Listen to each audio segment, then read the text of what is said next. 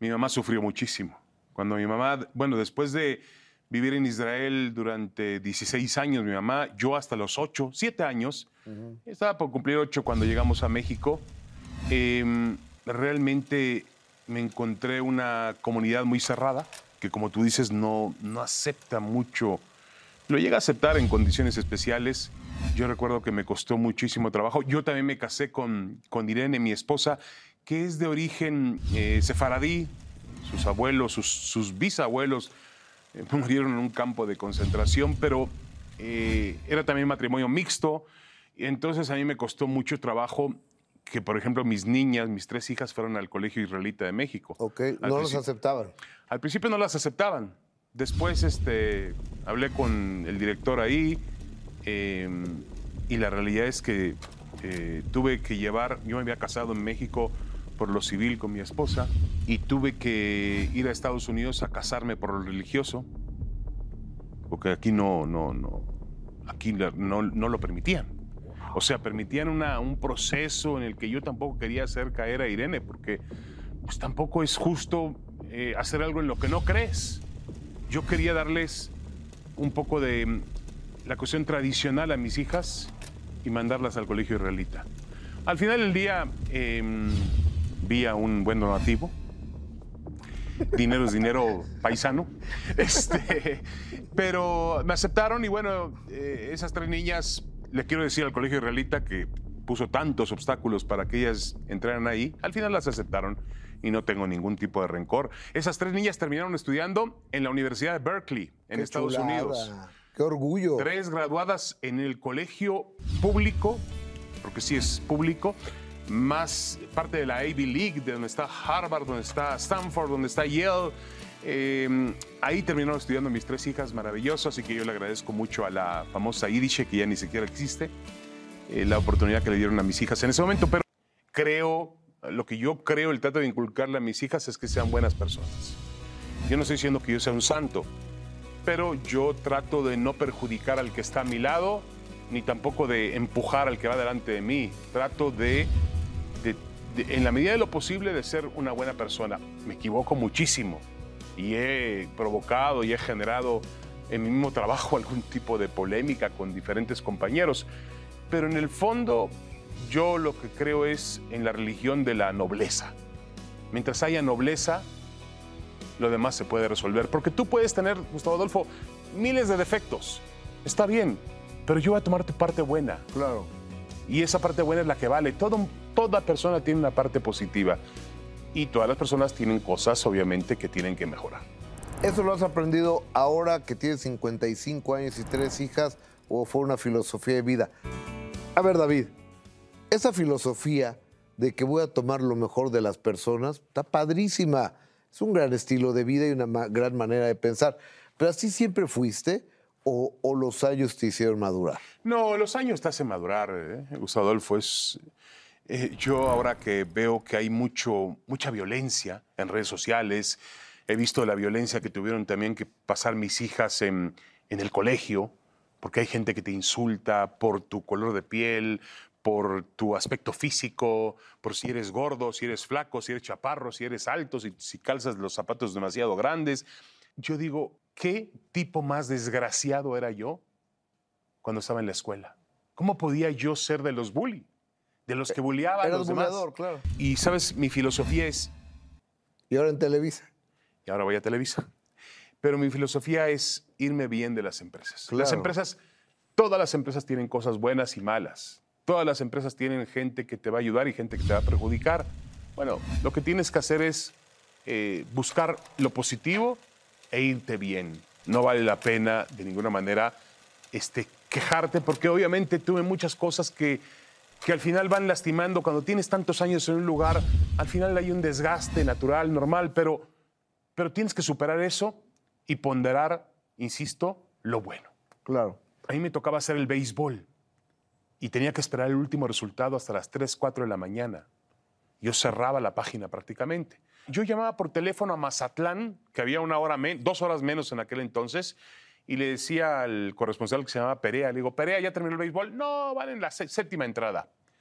Terminaba el partido como a las 12 de la noche y yo le tomaba a él la tirilla, le tomaba pitcher ganador, perdedor, quién pegó jonrones, y a partir de ahí yo generaba una pequeña crónica que la escribía y eso entraba en el periódico. Pero era muy joven, lo disfrutaba maravillosamente bien. Eh, los compañeros míos, fíjate lo que son las cosas, los compañeros míos eh, veían que yo me quedaba hasta muy tarde y había que hacer una guardia. Cada semana teníamos una guardia, Sí. un designado, para cerrar la página. Y como veían que yo me quedaba a esperar los resultados de béisbol, me decían, ¿sabes qué, David? Tú haznos la guardia y nosotros te pagamos lo que nos pagan nosotros por la guardia. Bueno, Gustavo Adolfo, cuando yo iba al a la caja de Excelsior eh, los viernes que nos pagaban con un engrapado, el dinero engrapado en una hoja, pues yo cobraba ese dinero y luego estaban los compañeros al lado mío, también estaban cobrando y sacaban de su fajo y me daban a mí. Yo salía con una cantidad así de dinero soltero. Vivía en casa de mi mamá, le daba la mitad a mi mamá, la otra mitad para mí. Vivía yo de maravilla, sin ningún tipo de problema. Claro, con una obsesión por trabajar en el periódico. Era mi obsesión. Me fumaba dos cajetillas de cigarro, café y le daba a las máquinas de escribir. Horas y horas y horas y horas escribiendo.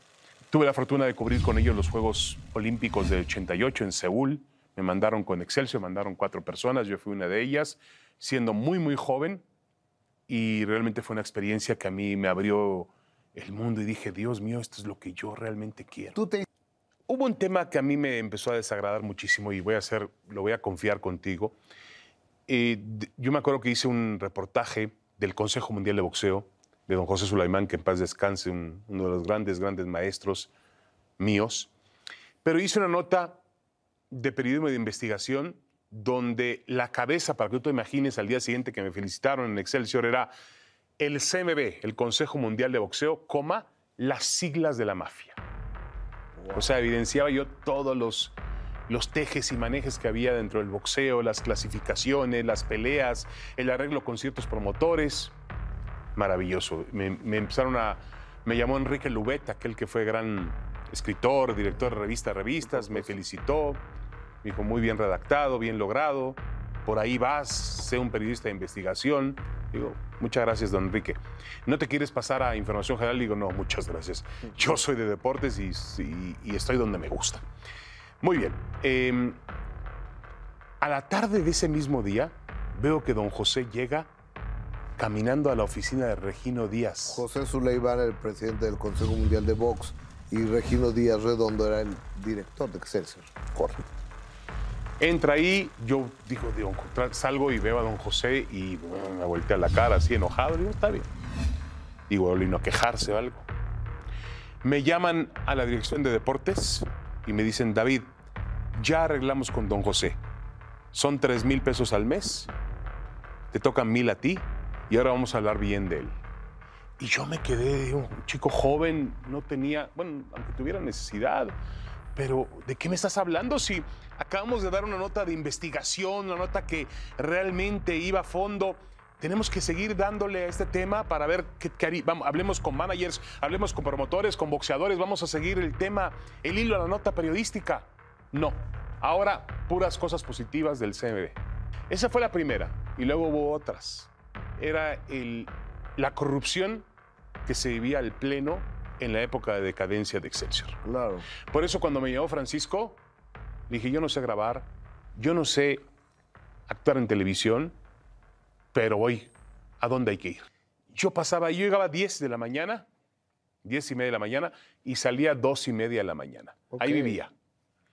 Eso obviamente, cuando tú te dedicas a esto, yo siempre les digo a la gente que quiere dedicarse a esto, que bueno, no sé si ahora han cambiado un poco las cosas por, por la tecnología, pero eran días de realmente de entregarse por completo a tu profesión. Claro.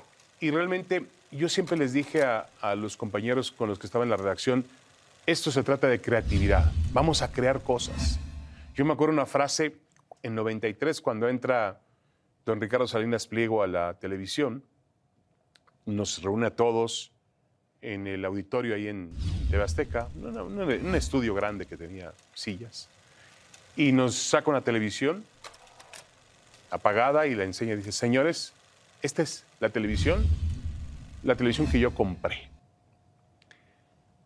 Hagan lo que quieran con ella.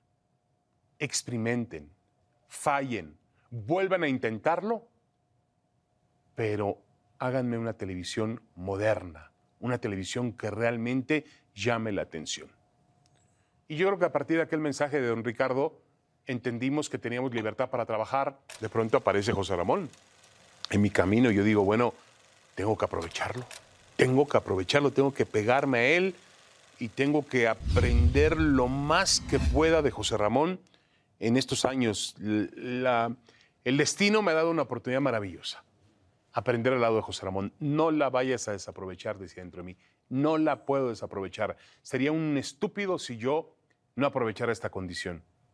Y, y, hacía lo que tenía que hacer. O sea, yo no, yo no buscaba... Eh, el protagonismo era para José Ramón. Nosotros estábamos para trabajar junto a José Ramón y apoyarlo en todo lo que hiciera. Eh, y bueno, yo creo que eh, yo, la verdad, siempre estaré muy agradecido porque aprendí muchísimo. Un gran periodista, José Ramón. Un gran periodista, excelente periodista. Pude conocerlo más allá también.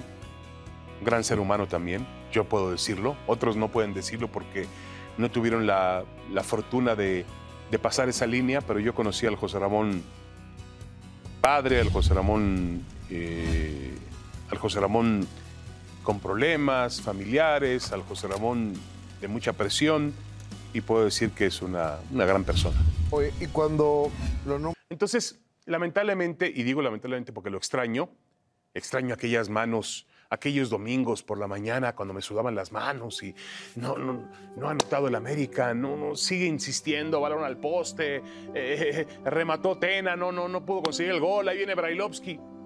Yo extraño esos días, pero dejé de ser aficionado para convertirme en periodista.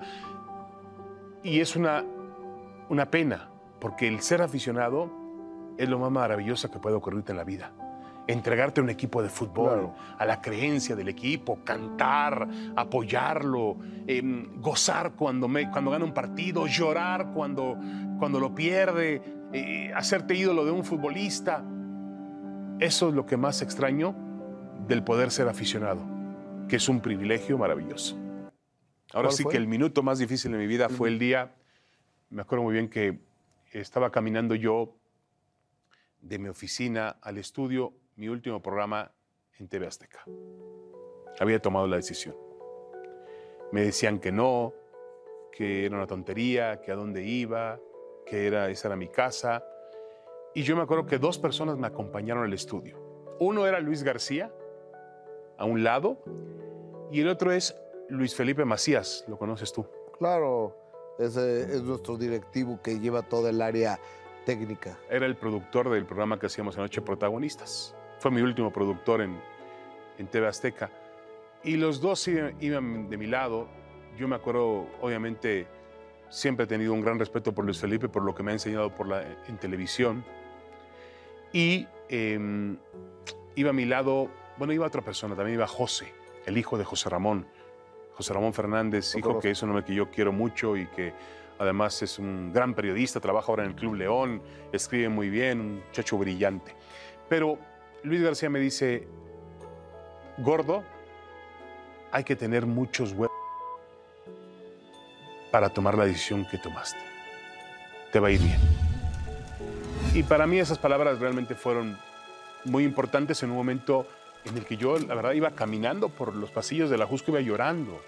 Iba a dejar mi casa después de 22 años, el sitio donde me hice, donde tenía mis amigos, donde tuve mi primera, eh, donde conocí a mi novia, me presentaron a mi novia, que hoy es mi esposa, 27 años de relación, donde eh, sufrí porque me iba del programa para, para que nacieran mis hijas, Michelle, Natania, Dafne.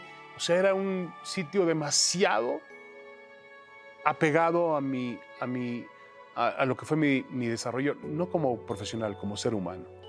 Entonces ese fue un momento muy, muy complicado. Ese fue el minuto que cambió tu destino. Ese fue el minuto que... Buena pregunta. Mira, José Ramón se fue eh, perdiendo fuerza, estaba también enfermo. Eh, los ejecutivos, aquellos que yo te mencioné, los de noticias, todos esos que, que lo vieron crecer, pues le ganaron también cierto coraje, en Ventaneando con Pati Chapoy y aparezco yo diciendo, eh, yo trabajo para José Ramón. El día en que José Ramón se vaya de TV Azteca, me voy con él. Y me dice Salinas Pliego, ¿te vas con él? Pues José Ramón ya no está. Y le digo, mire, licenciado, licenciado, mire, señor Salinas. eh, yo era un momento en que yo sentía a José Ramón débil. Y yo trataba de darle un impulso público y decirle, estamos con usted, estoy a muerte con usted, no lo vamos a, a dejar en los momentos más difíciles. Era para empujarlo, hubiera hecho lo mismo por usted si yo era, si yo era su brazo derecho. También hubiera tratado de hacer lo mismo en ese momento para tratar de, de levantarlo moralmente. De motivarlo. Pero la realidad es que yo me voy porque, mira, Azteca, nada, ¿eh? Muy bien, me subieron el sueldo, me dijeron vete a la concesionaria enfrente de la Ford y escoge la camioneta que quieres y queremos que sigas siendo jefe de información deportiva.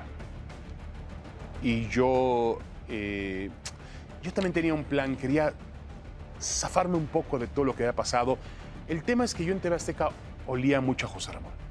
Sí, claro. Y la, la salida de José Ramón había sido un poquito con mucha fricción. Entonces yo dije, no, voy a cambiar de aires, voy a buscar otro destino, otro camino. Me, eh, ESPN me había ofrecido irme a Estados Unidos. Yo los, no, ellos no me ofrecieron. Yo los busqué a ellos y ellos me plantearon irme a Estados Unidos y dije yo, bueno, es la oportunidad también de sacar a mis hijas a otro mundo, a, a que, a que se desarrollen plenamente, que vayan a mejores universidades. Y entonces este, tomé esa decisión. Pero esa fue una decisión que realmente eh, cambió mi vida en ese momento porque todavía me, me acuerdo muy bien que fui a Recursos Humanos en TV Azteca y regresé la camioneta, regresé todo, mi celular, todo. Y me dice, nos tienes que poner la huella aquí. Dije, yo no, yo no pongo ninguna huella. Es forzoso, David, para que no nos demandes. Yo demandarlos. Voy a demandar. ¿Cuánto me vas a dar por esos años? Tres pesos. Dame los tres pesos. Me tienes que poner la huella. Yo, yo no te pongo la huella. Me levanté y me fui enfrente a la oficina del señor Salinas, toqué la puerta, entré y le expliqué al señor Salinas lo que estaba pasando. Llamó a Recursos Humanos y le dijo al tipo hasta lo que se iba a morir, colgó y me dijo, todo bien David. Y la credencial también la puedes mantener. Así me fui de Azteca, Qué bueno. sin ningún problema, reconociendo lo que hizo don Ricardo Salinas por mí, reconociendo lo que hizo José Ramón por mí, reconociendo lo que hizo Visión por mí, porque yo les estaré eternamente agradecido por lo que me ayudaron.